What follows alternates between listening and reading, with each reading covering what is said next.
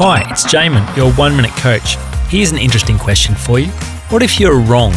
Author Mark Manson says it's worth remembering that for any change to happen, you must be wrong about something. And until you are able to question yourself to find it, nothing will change. It turns out that being wrong is essential for growth and change. Until you realize that you are wrong, you will cling to your current beliefs. If it ain't broke, don't fix it. But what if you were wrong?